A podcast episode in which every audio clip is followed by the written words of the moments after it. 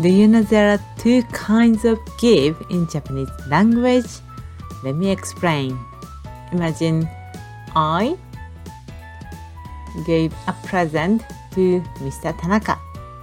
So let's think this situation. So I gave Mr. Tanaka a present. In this case, I will say 田中さんにプレゼントをあげました。 田中さんにプレゼントをあげました。The verb あげました。This is past tense. So the present tense is あげます。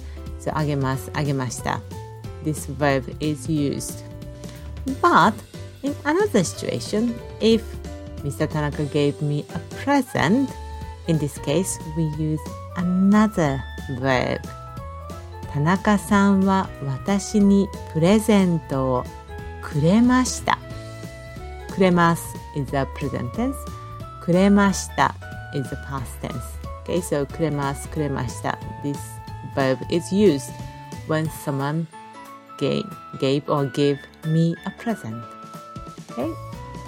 So, ordinary give is あげます。If I give something to somebody or somebody gives something to somebody else, we use the verb あげます。 But if somebody give to me something, we use the special verb くれます。Okay? The くれます is used when someone gives something to me. So please check this chart, okay? So I give Mr. Tanaka present. 田中さんにプレゼントをあげました。